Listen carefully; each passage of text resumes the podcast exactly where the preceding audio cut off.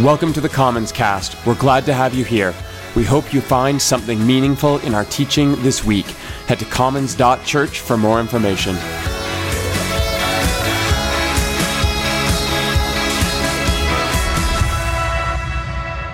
So today we are finishing a longer series on the character of Joseph. But before we get into that, I just want to turn our attention to one thing. Next next Sunday is the start of Advent together. Now, Christmas is a big part of what we do here at Commons, and a big part of that is our annual Christmas Advent campaign. Because every year, we try to take some of the generosity encouraged by the Christmas story and point that away from ourselves and towards those who are in need. And this year, our goal is to raise $50,000 on top of what we are already doing all year. Now, I know that is a big number, but I really think we can do something incredible together. So, quickly, here are the four projects that we are getting behind uh, with this initiative. First, a new four year post secondary scholarship for a young mom finishing her high school diploma across the street from our Kensington parish at Louise Dean School. And second is an expanded collection of local agencies in Kensington and now in, in Inglewood. And third is our ongoing efforts of generosity and local aid for those in the Commons community, as well as those outside of our community in our neighborhood neighborhoods. And finally, another round of fundraising for our refugee resettlement efforts in the city. Now, if you saw the news this week, then you know that our newest family arrived in Calgary this week. This is Nagat and her four children that arrived here from Sudan. And our teams have already been hard at work at getting them settled in. So for all of these initiatives, to get behind them, you can head to commons.church slash advent to contribute. Now, this is a season where this community has been so generous in the past. And so I actually want to take a moment to thank you in advance for the generosity that I know all of us are going to be a part of to make uh, this big initiative happen. So today we're going to finish up our series on Joseph. And I have the pleasure of introducing our guest speaker. His name is John Van Sloten, and he is a local writer and member of our community. So, would you uh, put your hands together and give him a warm welcome as he comes to the stage? Thanks, Kevin. A bit more of an intro. My uh, family and I have been attending intermittently uh, Commons, mostly Kensington Commons, for the past 18 months. Before that, I pastored a church for 22 years. That was for most of the time called New Hope Church.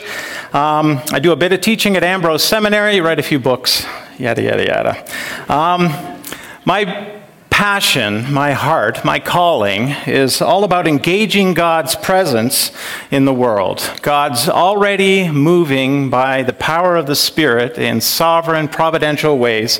Presence, naming where that's happening in all kinds of places in the world. And so my first book was about God and pop culture, the second one about God and work, Every Job a Parable on the back table there, in case you want to borrow it.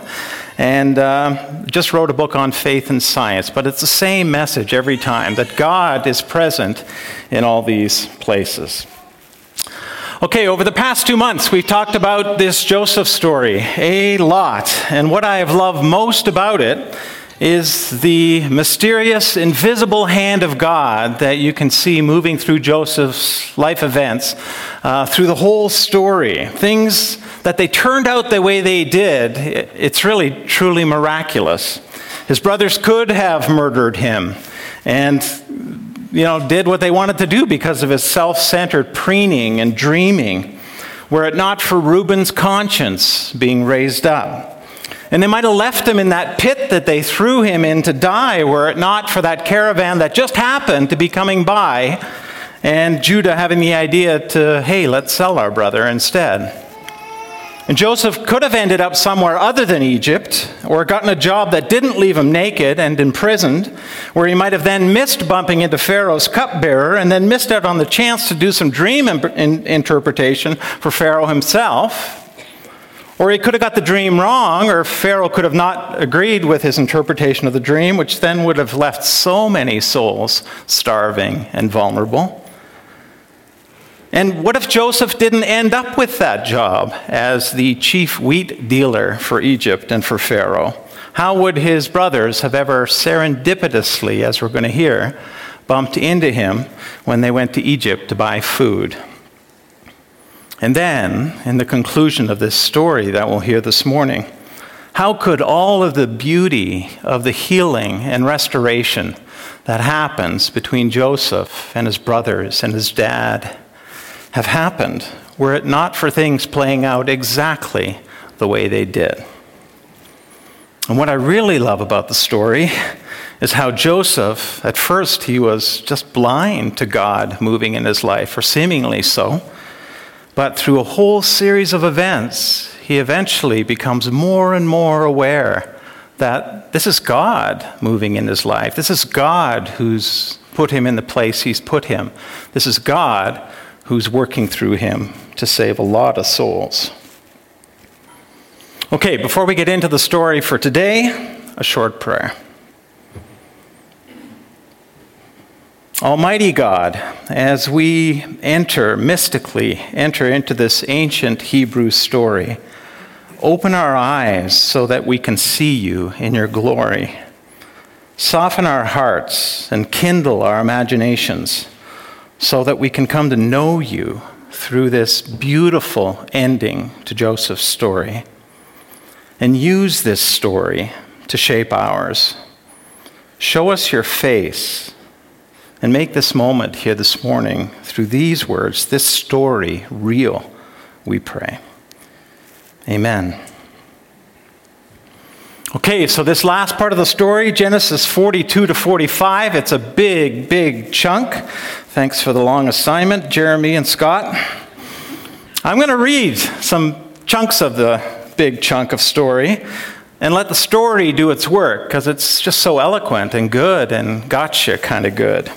Um, so listen to big chunks of the story and then some excursus commentary as we go through.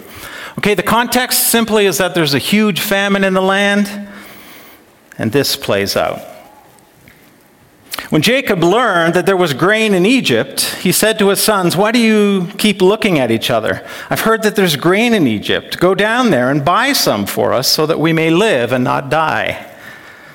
Then ten of Joseph's brothers, the ones who sold him, went down to buy grain from Egypt. But Jacob did not send Benjamin, the youngest, Joseph's full brother, with the others because he was afraid that harm might come to him. Now, Joseph was the governor of the land of Egypt, the person who sold grain to all its people. So when Joseph's brothers arrived, they bowed down to him with their faces to the ground. And as soon as Joseph saw his brothers, he recognized them. But he pretended to be a stranger and spoke harshly to them. Where do you come from? he asked. From the land of Canaan, they replied, to buy food.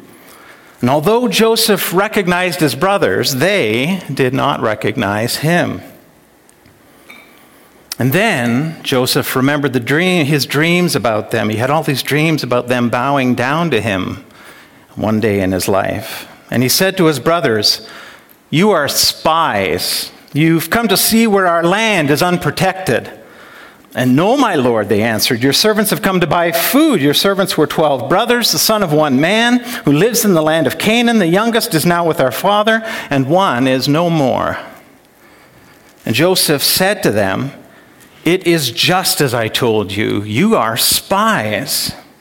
And this is how you will be tested. As surely as Pharaoh lives, you will not leave this place unless your youngest brother comes here. So send one of your number to get your brother. The rest of you will be kept in prison so that your words may t- be tested to see if you're telling the truth. And if you are not, then surely as Pharaoh lives, you are spies and you're dead. And then he put him into custody for three days. Now, were I Joseph, it's understandable that he'd want to put the screws to his brothers the way he is, given what they did to him. You cannot let behavior like that go, can you? I mean, they sold him. Sold him. And if you've ever been sold out, then you know what that feels like the unfairness, the rejection the disregard, the feeling of being abused, not seen. I mean, these guys, these brothers needed to own up for what they did. And so Joseph tests them, not to really see if they were spies or not, but to see if their hearts had changed. Maybe three days in their own pit will help spark their memories, along with yet another journey back home to dad, one brother short. So on the third day, Joseph said to his brothers, do this and you will live, for I fear God. If you're honest men, let one of your brothers stay. Let one of your brothers stay here in prison, and the rest of you go and take grain back to your starving households. But you must bring your youngest brother to me, so that your words may be verified, and that you may not die. So this they proceeded to do. And leaving, the brothers turned to each other and said, Surely we are being punished because of our brother Joseph. We saw how distressed he was when he was pleading with us for his life, but we would not listen. That's why this distress is coming on us. And it was like God was shining a huge light on all of them, on what they did, exposing the sin and the culpability of their actions. And then Reuben, one of the brothers, replied, there's always a Reuben in the crowd. Didn't I tell you not to do that against the boy? But you wouldn't listen, and now we must give an accounting for his blood. And I think, good half excuse, Reuben, as you let your brothers sell your brother anyway, and stood there. And surely you as a Hebrew man saturated in Hebrew theology, would know that words without actions mean nothing. And this is on you, too, Reuben. Because, Reuben, what hurts the victim most is not the cruelty of the oppressor, but the silence of the bystander. So then Joseph gave orders to fill the brothers' bags with grain and to put each man's silver, what they were using to pay for the food, back into their sacks and to give them provisions for the journey. And after this was done for them, they loaded their grain onto their donkeys and left. Joseph was setting them up, planting evidence for a false crime so that maybe they could come to understand the true crime that they'd committed. And at the place where the brothers stopped for the night, one of them opened a sack to get feed for his donkey, and he saw his silver in the mouth of the sack and said, My silver has been returned. And he said to his brothers, Here it is in my sack. And their hearts sank, and they turned to each other trembling and said, What is this that God has done to us? And when they came to their father Jacob in the land of Canaan, they told him all that had happened to them. Well, except the part about the silver being found in their sacks and the realization that that was surely as a result of them selling their brother and passing him off as dead and lying to their father. They told him everything but that. I mean, why give Jacob more than he can handle? Surely he doesn't have to know how deep of a pit his boys are in. I mean, does anybody really have to know that part of your life or my life, that, that little bit of history or that thought way deep down inside of you. But the brothers got found out. As the brothers were emptying their sacks in front of their father, there each man's sack and his pouch of silver fell out. And when they and their father saw the money pouches, they were frightened. And their father Jacob said to them, You've deprived me of my children. Joseph is no more, and Simeon, the one who got left back in Egypt, is no more. And now you want to take Benjamin? Everything is against me. And then Reuben said to his father, You may put both of my sons to death if I do not bring him back to you. Entrust Benjamin to my care, and I will bring him back. But Jacob said, My son will not go down there with you. His brother is dead, and he's the only one left. Ouch. Seems these brothers are still second best in their dad's eyes, which is what caused the whole problem in the first place. I mean, even after getting rid of Joseph. And so clearly, violence or trying to over manipulate or control a situation to make it work out for you when it comes to love, it, it doesn't work. You can't force or steal or merit love. Love can only be freely given and freely received. And there's no ditching your brother that's going to change that reality. Nor is all of your striving to fit in or to feel like you got a place or to matter or to get the love of a parent or friends or a community. I mean, you think about all the times you tried to make that happen, and maybe for a while, but then you can't force love. But then the famine got worse, and the brothers had to go back to Egypt, which then led another brother, Judah, to say to Jacob, Send the boy along with me, Benjamin, and we will go at once, so that we and you and our children may, not, may live and not die. I myself will guarantee his safety. You can hold me personally responsible for him. If I do not bring him back to you and set him here before you, I will bear the blame before you, Father, for all of my life. And here finally, through somebody getting real and honest and genuine, some sense of accountability, a self sacrificing spirit enters into the story. And the brothers head down to Egypt with Benjamin, and when they arrive, Joseph invites them to lunch, and there he asks, surprisingly, How's your aged father, the one you told me about? Is he still living? Yes, they said. And then looking at Benjamin, he asked, Is this your youngest brother, the one you told me about? And then he said, God be gracious to you, my son. And then, deeply moved at the sight of his brothers, Joseph hurried out and looked for a place to weep. And he went into his private room and he wept there. And the brothers are freaking out. They don't know what's happening. They were so afraid, they couldn't even begin to imagine why Joseph was asking those caring questions about their dad or was so kind to bless Benjamin. Which is how fear works. It blinds us to God's goodness right in front of us. And when Joseph begins to lose it right in front of them, what, what did they think? He was insane, he was crazy, he was having a bad day. They could not see the big hearted, softening love of God that was beginning to rise up in the heart of this Egyptian leader to tears.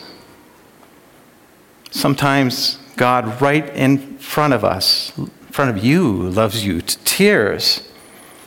Even if you're hiding a dark secret, even if you've done something horrible this week, and He'll do anything to help you see that truth for what it is and to own it so that reconciliation can happen.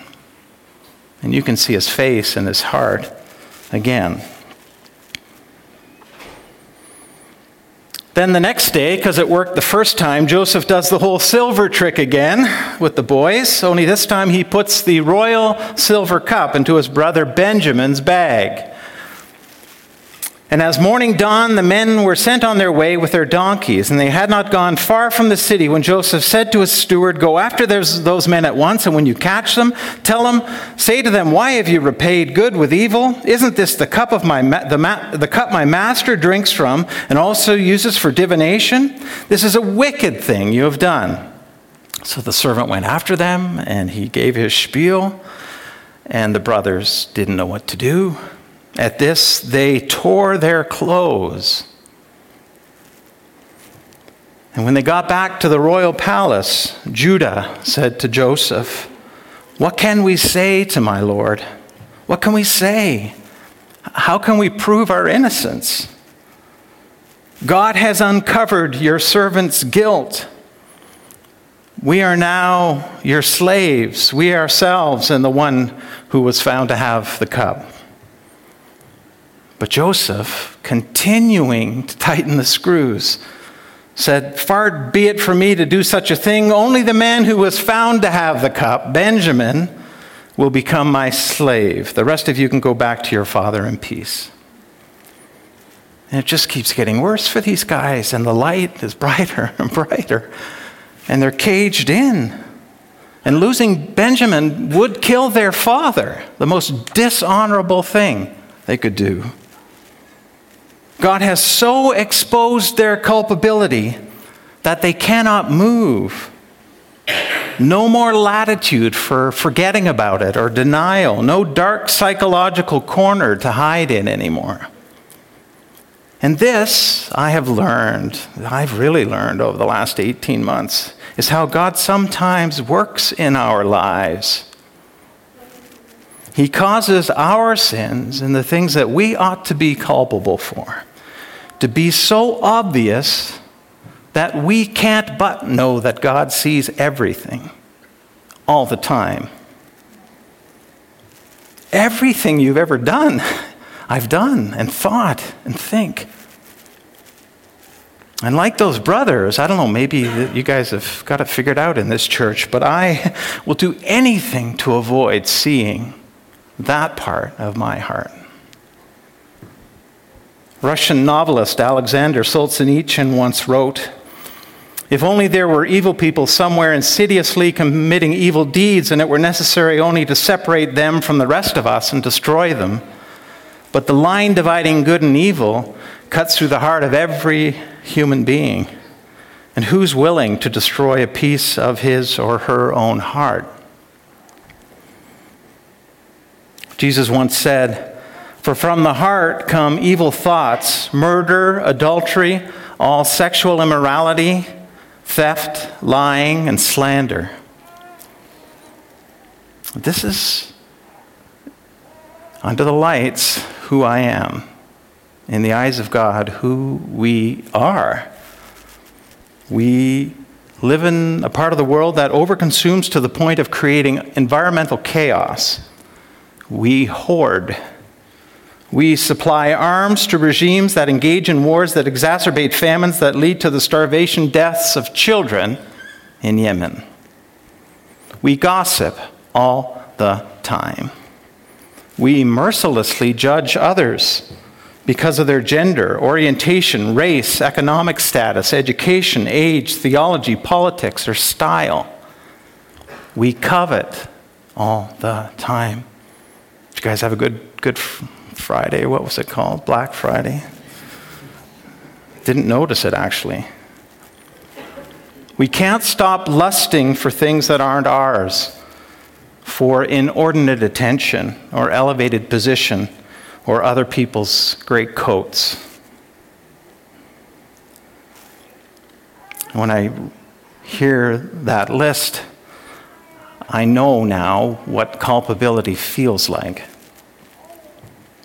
This very uncomfortable part of the Joseph story wakes us up to the truth of how important it is to own up to who we are and what we've done the good, certainly the good, God's good in us, the bad and the ugly.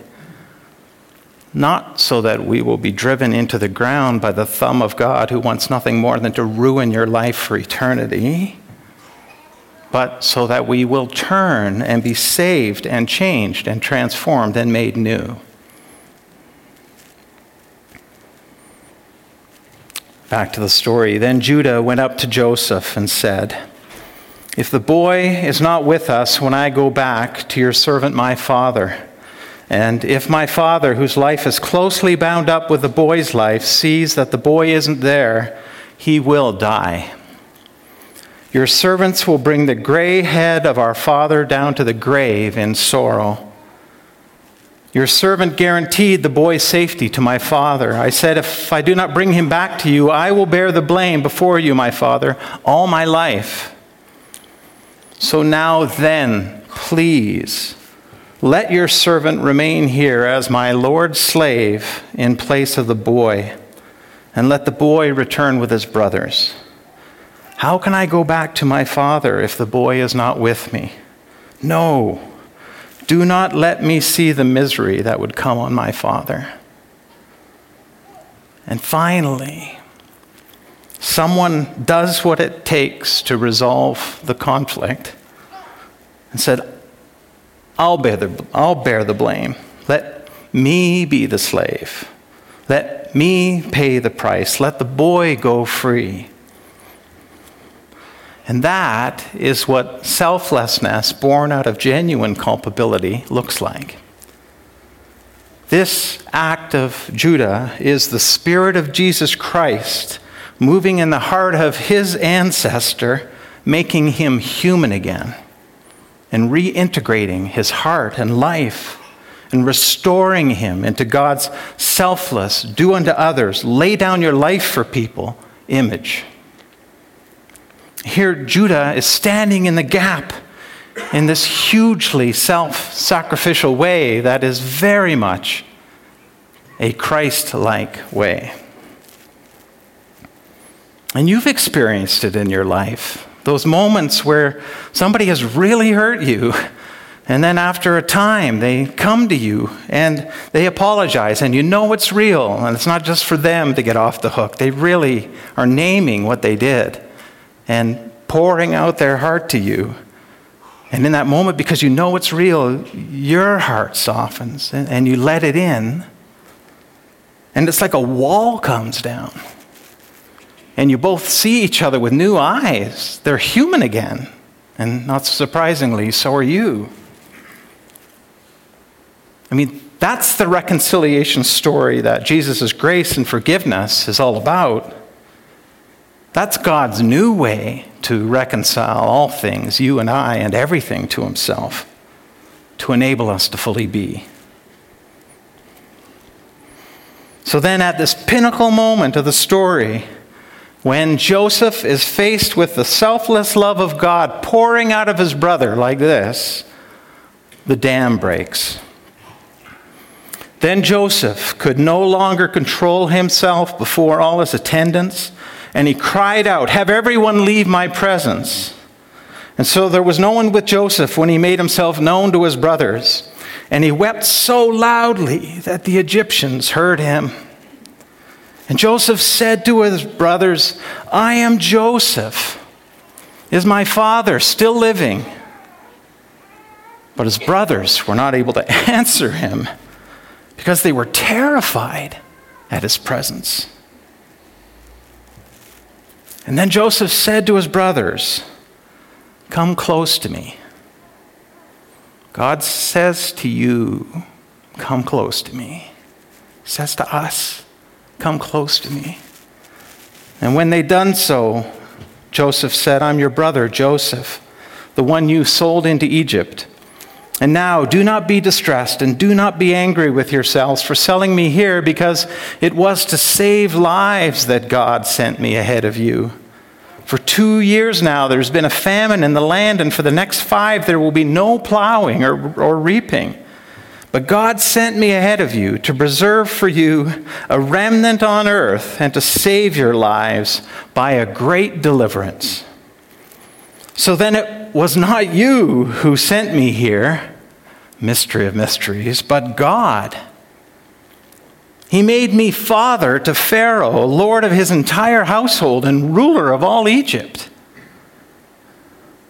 And then Joseph tells them to go and get their father and come back and make a home here in Egypt. And then he threw his arms around his brother Benjamin and wept, and Benjamin embraced him, weeping, his full brother Benjamin. And he kissed all of his brothers and wept over them. And after his brothers talked with him, afterwards his brothers talked with him. And when the news of that whole thing played out, it was such a good news story that Pharaoh wanted to get in on it. And so he says, Send them back, but take all of these carts and take all of these treasures and, and bring everybody back from your nation and your tribe. And here we're going to put you in this choice piece of Egypt to have a home for the years that, that lie ahead. And Pharaoh just couldn't help but want to give them everything in response to his Joseph's finding his family again. Never mind about your belongings, he said, because all the best of Egypt will be yours. And that's kind of what happens in our faith stories, too. In Christ, all the best of God's new clothes replace dirty rags, and security replace, replaces brokenness. And we get a new home, and a new name, and a new land, and a new chance, and a new eternal life, and so much more than enough. And so all of the brothers went up out of Egypt and came to their father Jacob and told him, Joseph is alive. In fact, he's the ruler of Egypt. Imagine Jacob hearing this. And Jacob was stunned, and he did not believe them. But when they told him everything that Joseph had said to them, and when he saw the carts that Joseph had sent to carry him back, the spirit of their father Jacob revived, and Israel said, I'm convinced my son Joseph is still alive. I will go and see him before I die. And this is the challenge with resurrection stories. They are stunningly impossible to believe until we believe in them. And this is our story as a Christian faith community that Jesus did resurrect and is alive.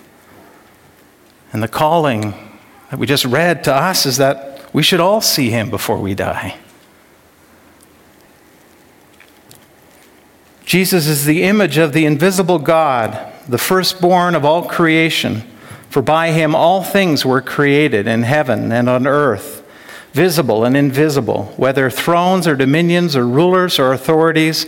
All things, all stories, all things were created through him and for him and he is before all things, and in him all things hold together. I form the light, says God through the prophet Isaiah, and create darkness. I make well being and create calamity. I am the Lord who does all these things. And in that amazing moment where Joseph does his reveal to his brothers, all that is true in those two Bible verses comes together. Every circumstance in Joseph's life and in your life and in my life was created mysteriously, and don't understand the brokenness and why it has to be there and why it happens, but created mysteriously in, through, and for Christ. And somehow God works for good things that seem like terribly bad detours in order to accomplish his redemptive plan. Every part of your life story, and your story right now, and what your story will be, was created in, through, and for Christ. And through all of it, like I said in my intro, I think you can know that I think there's an storied at work, at play, in family, in love, in suffering, knowing of the presence of Christ that God wants us to have, that calls us, God calls us into. And in that amazing place where divine mercy meets human culpability, I think God wants to say to you that I see you and I forgive you and I've got you and this is my name, this is who I am. And there is nothing that can separate you from my love, now and forevermore. Let's pray.